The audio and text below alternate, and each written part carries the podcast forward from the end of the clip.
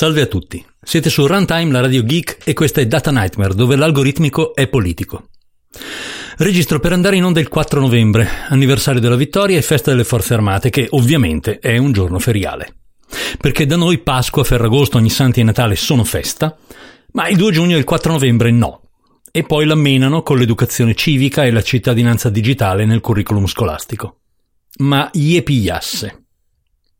Ci sono finalmente state le elezioni USA e la mia scommessa è che abbia rivinto Trump. Se invece avesse vinto Biden non cambierebbe comunque una virgola, perché come abbiamo ben visto con Obama e con ogni presidente prima di lui, l'ideologia imperiale è una costante da dopo la seconda guerra mondiale. Intanto, se siete sopravvissuti all'audio degli ultimi due episodi, complimenti e grazie, perché nonostante le magie di Simone erano inverecondi. Purtroppo devo riconoscere che le mie armoniche sono più vicine a Paperino che a Roberto Pedicini. È un ennesimo colpo al mio ego già azzerbinato, ma che ci vogliamo fare? Quando gli dei distribuivano la mascolinità devono avere pensato che io fossi un cactus. Attorno infuria il delirio Covid. Le lezioni in remoto sono passate dal 50 al 75 al 100% del tempo nel tempo che ci è dovuto pestilare l'orario di quelli al 75%. E intanto continuiamo a essere impestati da numeri e percentuali privi di qualsiasi utilità pratica o significato che non sia preghiamo e aspettiamo. Il che, per inciso, è esattamente quello che i pisquani al governo desiderano, visto che qualunque analisi razionale del problema o delle politiche intraprese per risolverlo porterebbe alla inevitabile conclusione che sostituire l'intero esecutivo con un numero analogo di criceti non farebbe un soldo di danno. Per i commissari straordinari potremmo invece preferire dei porcellini d'India per un surplus di pucciosità. Ma degli snumerati alla guida del paese ce ne occupiamo un'altra volta, che se no qui il fegato telefona. Oggi invece ci divertiamo con una diversa genia di incompetenti che anche lei impazza mica male. Parliamo dei DPO della bocciofila. Sigla.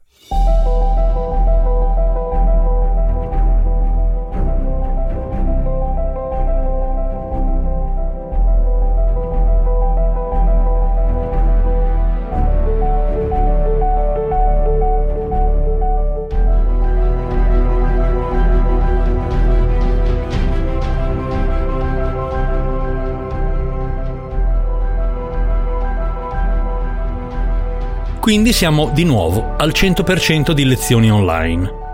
Per il momento solo alle superiori perché occorre procedere per gradi. Non vogliamo mica che i genitori si incazzino come dei bufali proprio nello stesso momento in cui si inferociscono gli insegnanti.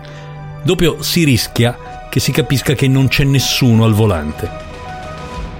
Sono passati nel frattempo tre mesi e mezzo dalla decisione della Corte europea di giustizia che metteva off limits il cloud USA.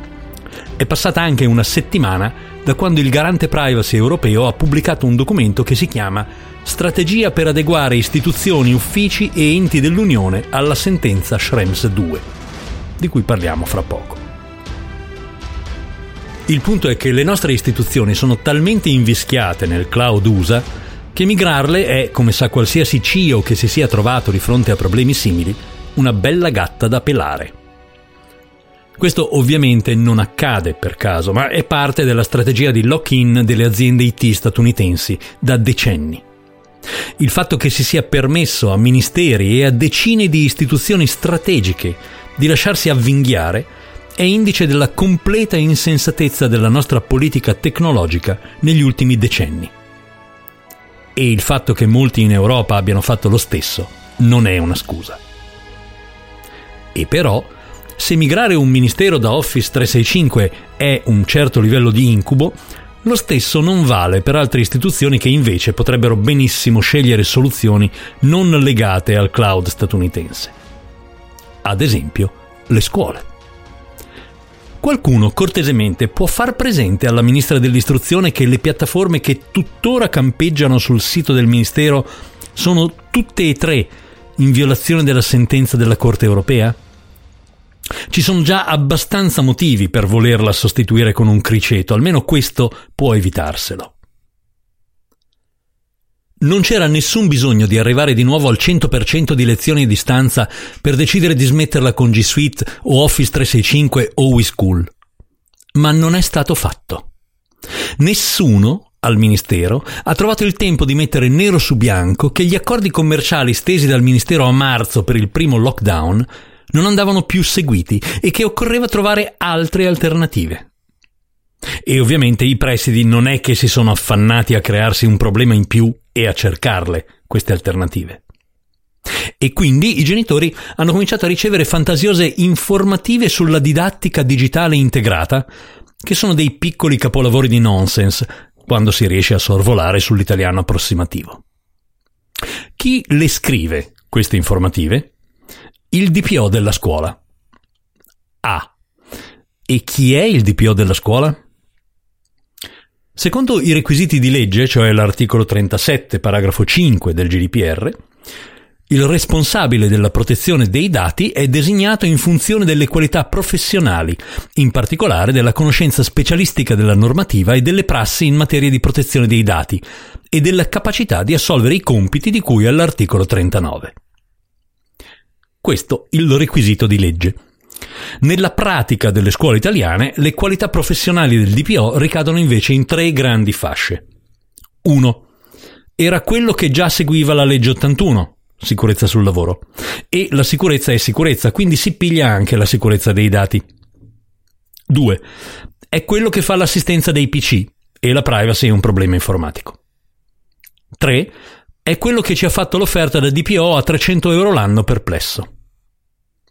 Questi sono quelli che io chiamo i DPO del bar sport, senza offesa per i bar sport di tutta Italia, perché è vero che i filosofi illuministi si ritrovavano nei caffè, ma non è che se vai al bar diventi un filosofo illuminista. La spensieratezza con cui questi DPO da bar sport fanno il loro, diciamo, lavoro è seconda soltanto a quella dei presidi che glielo assegnano. I presidi non hanno la più pallida idea delle responsabilità civili e penali che si assumono con la scelta di un DPO. E i DPO da bar sport non hanno la più pallida idea del fatto che il lavoro del DPO non consiste nel fare copia e incolla da internet. E quindi ho ricevuto una informativa sulla didattica a distanza in cui molti genitori e molti presidi potranno facilmente riconoscersi. Intanto diciamo chiaramente che cos'è un'informativa. È un documento prescritto dal GDPR che deve specificare in linguaggio chiaro e semplice poche semplici cose. Quali dati vengono trattati e con quali mezzi? Per quali scopi questi dati vengono trattati? Secondo quale base giuridica i dati vengono trattati? E per quanto tempo vengono conservati? Più qualche altro dettaglio. Questo tanto per definire il contesto. Benissimo, veniamo a noi. Allora, l'informativa che ho in mano si apre come da tradizione, dichiarando che i trattamenti, virgolette, saranno improntati ai principi di correttezza, liceità, trasparenza e di tutela della sua, maiuscolo, riservatezza e dei suoi, maiuscolo, diritti. Chiuse virgolette. Il che ovviamente è una supercazzola. Voglio dire, tu mi dici che rispetterai la legge? Hm?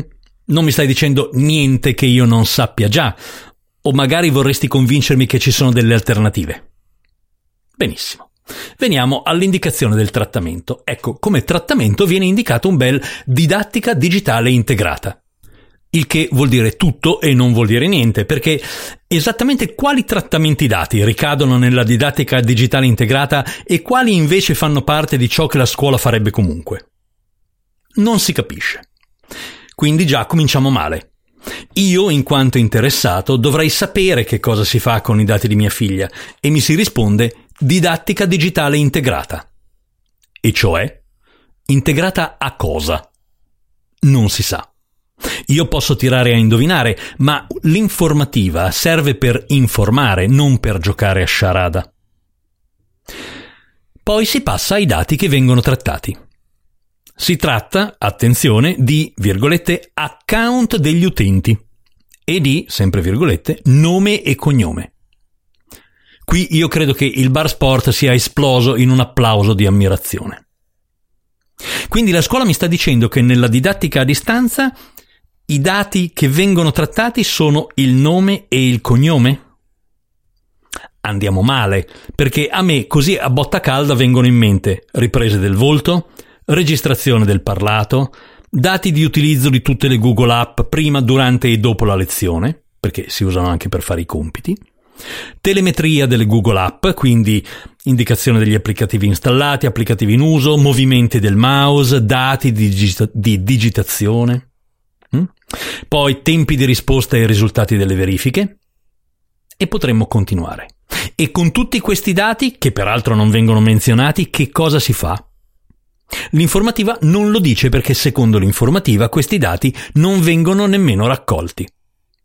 Io vorrei sapere come si fa a fare didattica, anche non digitale, anche non integrata, trattando esclusivamente il nome e il cognome degli allievi, ma lasciamo perdere. Andiamo avanti.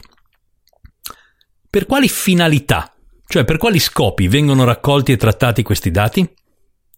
Virgolette la gestione da parte di docenti e studenti di didattica digitale integrata su piattaforma Google Suite for Education e Microsoft Office 365, con i seguenti strumenti. Mail, Drive, Classroom, Sheets, Slides, Docs, Sites, Calendar, Office 365. Notare che Office 365 è una suite, non uno strumento, però lasciamo perdere.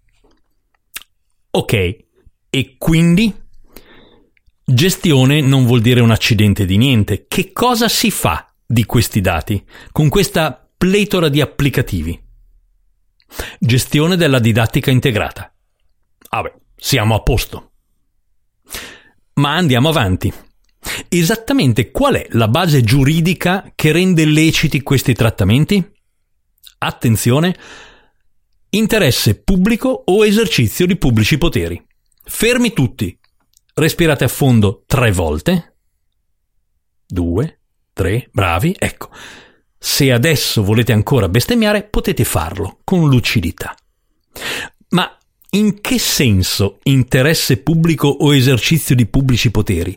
Stiamo parlando di una scuola o dei vigili urbani? Perché la base giuridica dei trattamenti scolastici è il contratto, non l'esercizio di pubblici poteri e l'interesse pubblico si può invocare per la pubblicazione delle graduatorie degli esami, al massimo. Tutto il resto si fa perché l'iscrizione scolastica è un contratto. Ma andiamo avanti. L'informativa prosegue imperterrita. Vengono trattati dati di minori e perciò la scuola si impegna a chiedere il consenso a chi esercita la responsabilità genitoriale. Cosa? Il consenso? Qui non ci siamo. Il trattamento dei dati del minore fa parte del contratto di iscrizione alla scuola, non c'è bisogno proprio di nessun consenso. Il consenso me lo chiedi eventualmente per trattamenti accessori, come ad esempio pubblicare le foto sul sito della scuola, non per le tue finalità istituzionali. Ma non è finita. L'informativa ci informa che non vengono trattati dati sanitari. Ah no? Guarda, ogni bambino con gli occhiali è un dato sanitario. E poi vogliamo parlare dei BS e dei DSA? Sono dati sanitari pure quelli che riguardano loro.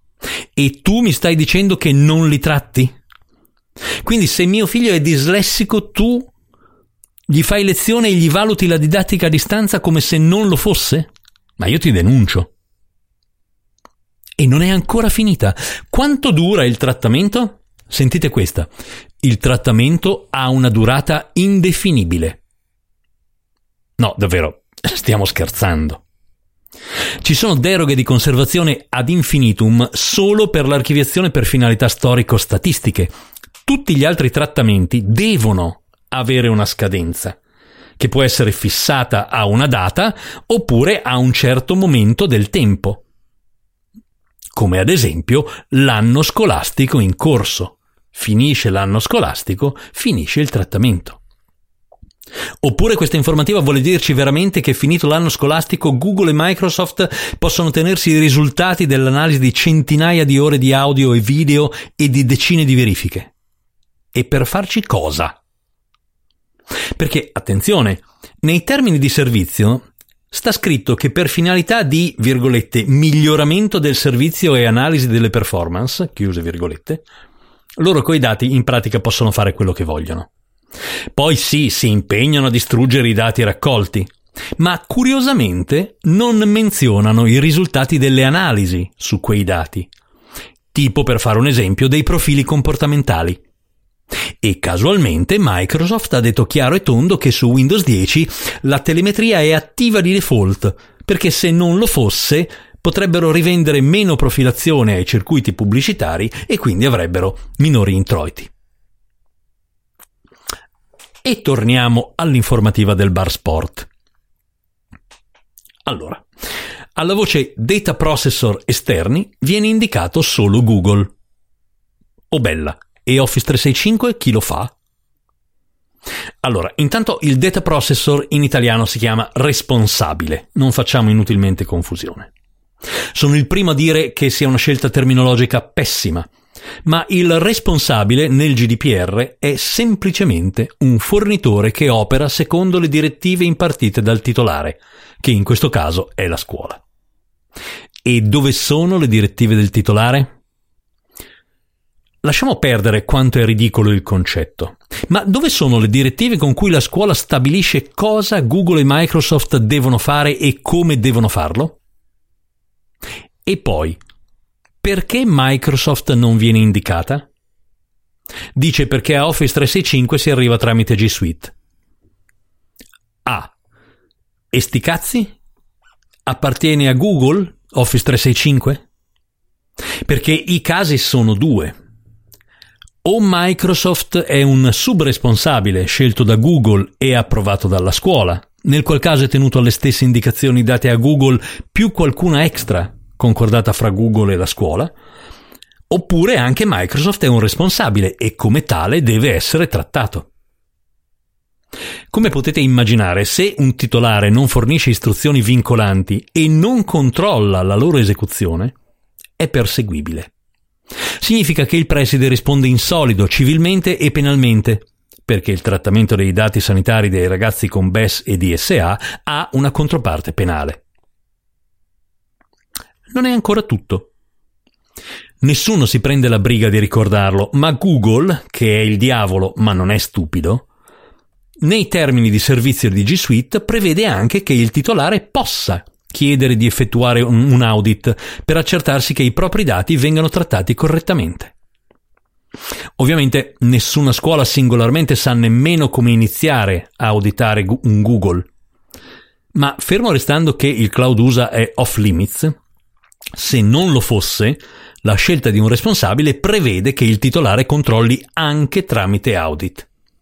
E niente impedirebbe a qualche decina di istituti di consorziarsi e pagarsi un audit di seconda parte presso un data center di Google o di Microsoft, che anche lei è il demonio, ma non è stupida e di sicuro nei termini di servizio prevede le stesse cose.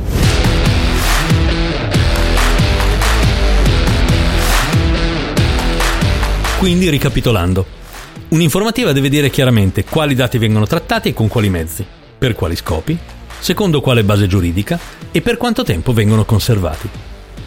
Oltre a questo, dopo Schrems 2, gli USA e le loro controllate in Europa sono un paese terzo, cioè i dati si possono trasferire se e solo se il titolare prende un numero adeguato di precauzioni aggiuntive per garantire che i dati siano protetti fermo restando che la legislazione del paese destinatario deve già garantire un livello di tutela sostanzialmente equivalente a quello richiesto dal GDPR.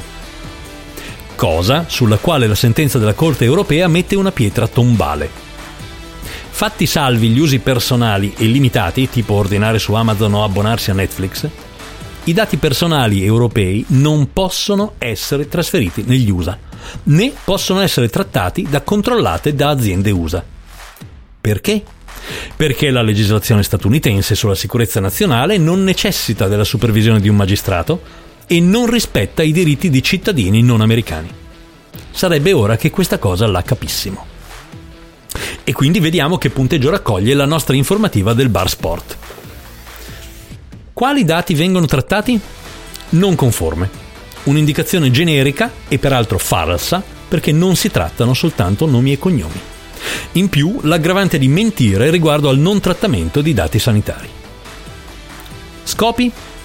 non conforme. Gestione della didattica integrata vuol dire tutto e niente. Le verifiche, le assenze, le annotazioni del docente sono incluse nel trattamento o no?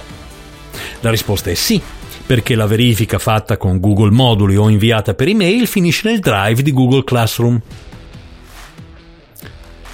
Base giuridica? Ecco, la base giuridica è proprio sbagliata. Una scuola non opera per interesse pubblico o esercizio di pubblici poteri. Durata della conservazione? Non conforme. Un trattamento sine die non solo non è ammissibile, ma non corrisponde nemmeno a quello che la scuola veramente fa. Indicazione del titolare e dei responsabili? Parzialmente conforme, visto che di due responsabili dichiarati si indica soltanto Google. Benissimo. In pratica abbiamo un'informativa dove di corretto c'è soltanto l'indicazione del titolare? No, nemmeno quella, perché la carta è intestata, ma da nessuna parte si dice chi sia il titolare, che per la cronaca è l'istituto nella persona del dirigente.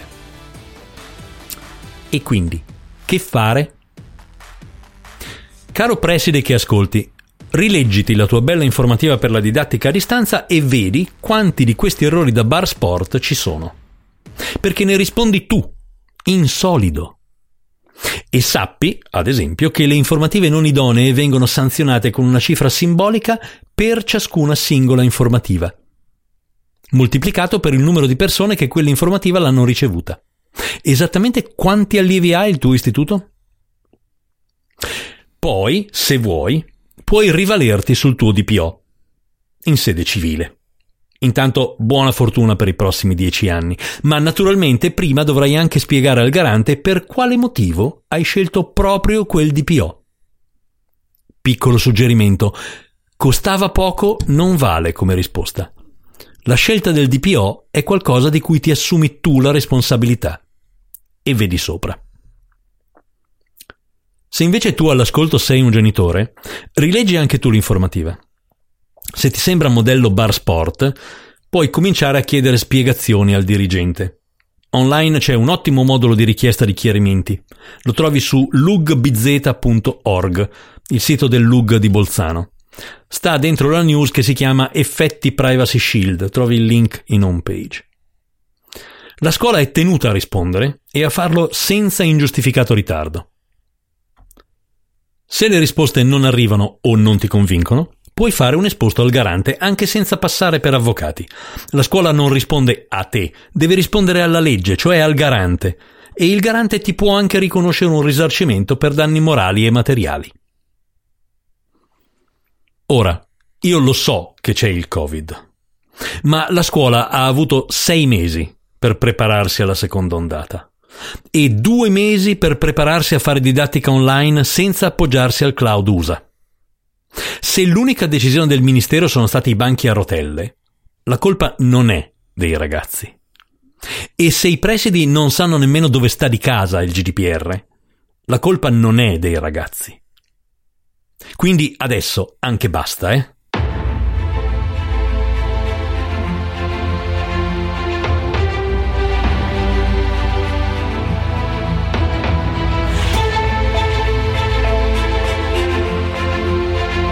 Data Nightmare è prodotto da Simone Pizzi per Runtime, la radio geek. Tutte le informazioni su come contattarci e come sostenerci le trovate di solito su datanightmare.eu se sono riuscito a ritirare sul sito, altrimenti sul Twitter di Data Nightmare. Siete su Runtime e questa era Data Nightmare dove l'algoritmico è politico. Io sono Walter Vannini. Se state ascoltando, voi siete la resistenza.